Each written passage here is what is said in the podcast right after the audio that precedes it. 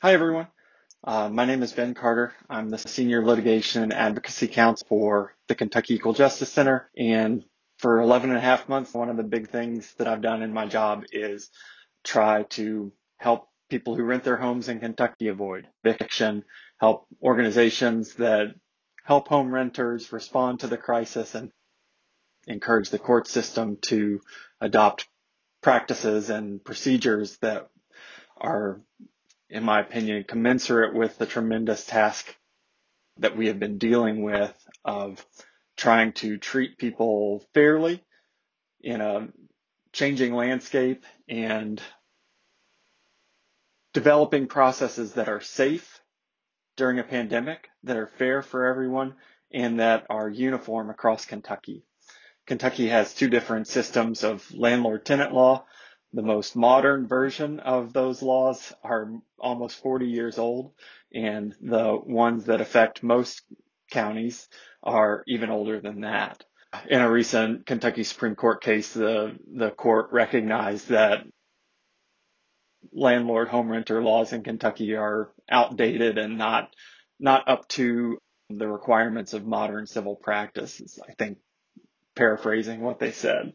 And and so we've brought these outdated laws into a pandemic, at which point, obviously, the stakes get even higher. And home becomes not just the place where you go after you come home from work, but it becomes your kid's school, it becomes your place of worship, and obviously your only sanctuary, the only place that you can control in a deadly and ongoing pandemic. So the stakes have been extraordinarily high. And since the beginning, KEJC and other organizations have been asking the court to provide people facing eviction with more information about what to do, where to receive help, and how to protect their rights and their family at this perilous moment. And, you know, this is something that we did 10 years ago during the foreclosure crisis. And it worked really well here in Jefferson County in Louisville, where I live we worked with the court system to develop a cover sheet that went out to every person who lived in a property facing foreclosure. We developed a cover sheet, front and back, explaining to people what was going on, where they could seek legal assistance, where they could get housing counseling services, things like that. Here, here it is actually. Let me show it to you. Yeah, so it says Mayor Abramson wants you to know your options. And we give them the 888 number that was the housing counseling line to get connected with services. And then we were able to tell them call legal aid. You have 20 days to file an answer to the foreclosure complaint. Turn over for more details. Here's the number for the lawyer referral service. And then it gives you step by step sort of what you need to do if you want to participate in a project that the Legal Aid Society developed during the foreclosure crisis for people facing a foreclosure. And I think it's important to remember that the foreclosure process and the eviction process are very different processes, right? In foreclosure, you get a complaint. You have 20 days to file an answer to the complaint. You get to take discovery, which means you get to ask your mortgage servicer to send you your account history, you get to apply for a loan modification. If you deliver a loan modification to your mortgage servicer, they have to tell you whether it's complete or not.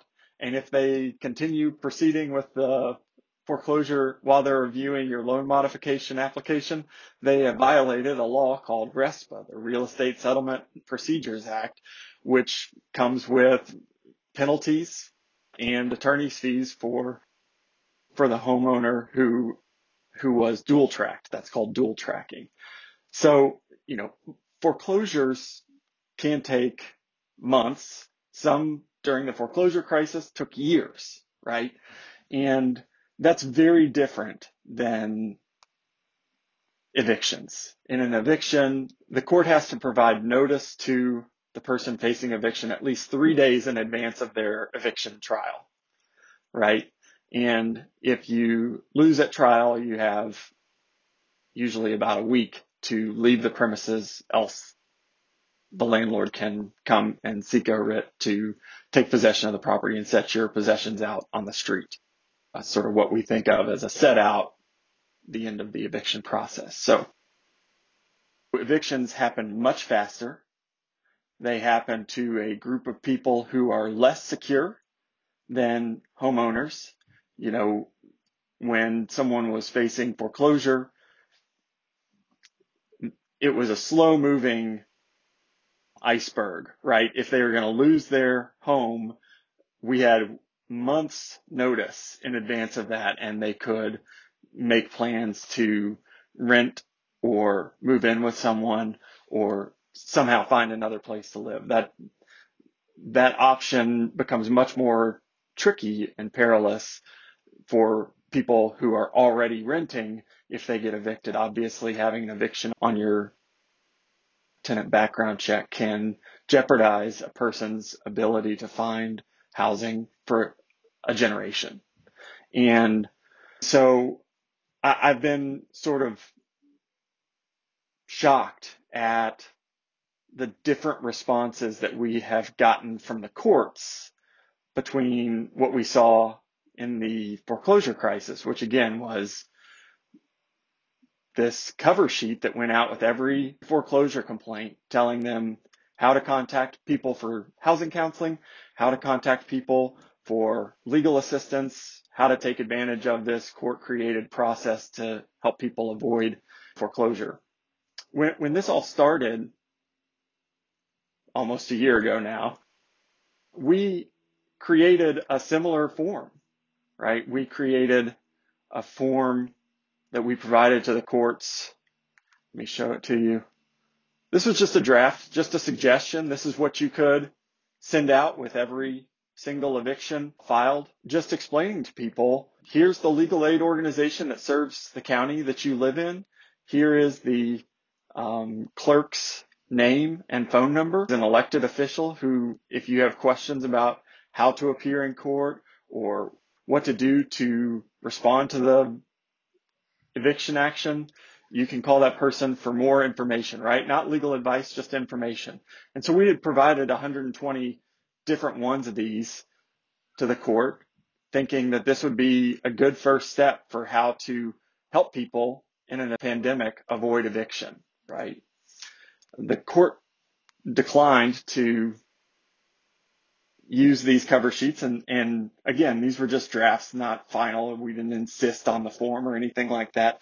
But I recently wrote a letter once again, essentially begging the court to provide more information to people all across Kentucky who are facing eviction. That's this letter that you see here. And I can put a link to this letter in, in, in the comments or the notes for this video. But the response that we got was, you know, pretty disappointing. Essentially, the court just said, well, I can show it to you. I appreciate your suggestion regarding cover sheets. However, upon instruction of the Supreme Court, district courts cannot provide such cover sheets or inserts because they go beyond providing the notice and instructions relating to attending remote proceedings, giving the appearance of partiality on the court's part. I just totally reject that we've done it before in a moment in our history where people who were less housing insecure were facing a housing challenge. So more secure people facing a slower process who had better resources, you know, they could go rent a place if they lost their home in foreclosure and in a time that wasn't also a pandemic, right? And so I just totally reject the idea that we cannot provide people with the basic information on how to get connected with rental assistance, with legal assistance, and how to contact the clerk's office for more information about how to appear at a Zoom eviction hearing. I, I just totally reject that we cannot provide people with this information and still be impartial, right? The court has already created a form that allows landlords to plead every single fact they need to plead in order to prosecute an eviction against someone. That is assisting landlords, right? We don't have a similar form allowing home renters to demand a jury trial, which is their statutory right.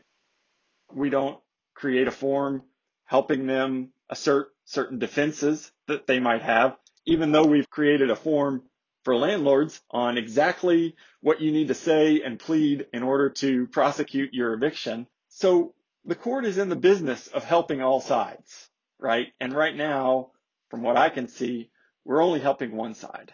And when the stakes are this high, when we know that 10,000 Americans have died because we haven't protected people from eviction, research suggests that up to 400,000 people have gotten COVID as a result of our unwillingness to protect people from eviction in a pandemic.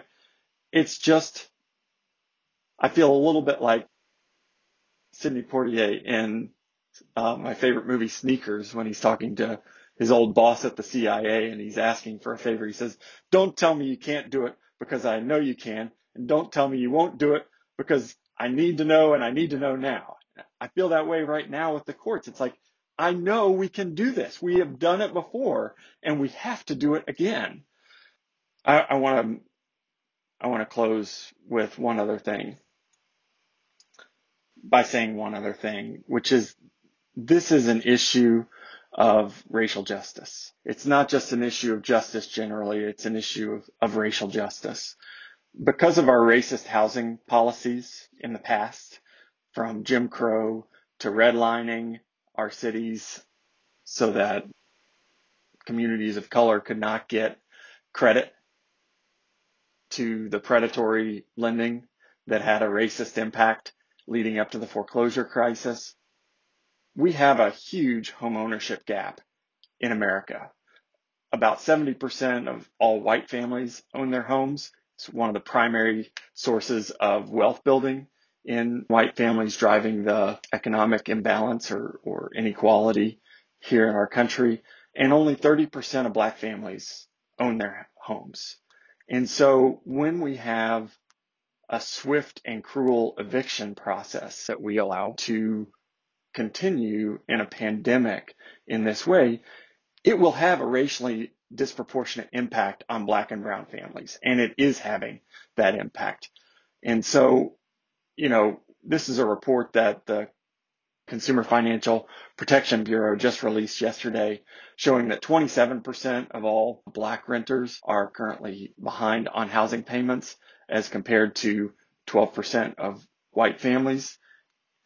So it's not just that more black families rent than uh, white families. That would be bad enough. But here we have a situation where because of our economic crisis, because black and brown people are more likely to be working in those industries, service industries that have been disrupted, low wage uh, jobs that have been disrupted by the economic crisis that comes along with a year long pandemic. We have more black families struggling to pay rent right now than, than white families as well. And so by not fixing the eviction process, by not tailoring the process to the moment, to this extraordinary moment, we are having a compounded impact on black and brown Kentuckians. And that's just not right. It has to change. We have got to change our eviction processes to be appropriate for this moment so that people can appear in court safely via Zoom. They have the information that they need to do that. They can get connected with the millions of dollars in rental assistance that's available to Kentuckians right now and hopefully will continue to be available so that they can connect with legal aid organizations to help them assert their legal rights and navigate what is right now too swift, too cruel process. It doesn't just endanger those people facing eviction. It doesn't just disrupt their lives. It erodes the fabric of our communities and it endangers everyone by increasing the likelihood that SARS-CoV-2 continues to spread in our communities by requiring people to double up, live in homeless shelters, and disrupting people's lives. So this is an issue of public health. It's an issue of racial justice. It's an issue of our system of justice and we have to fix it now.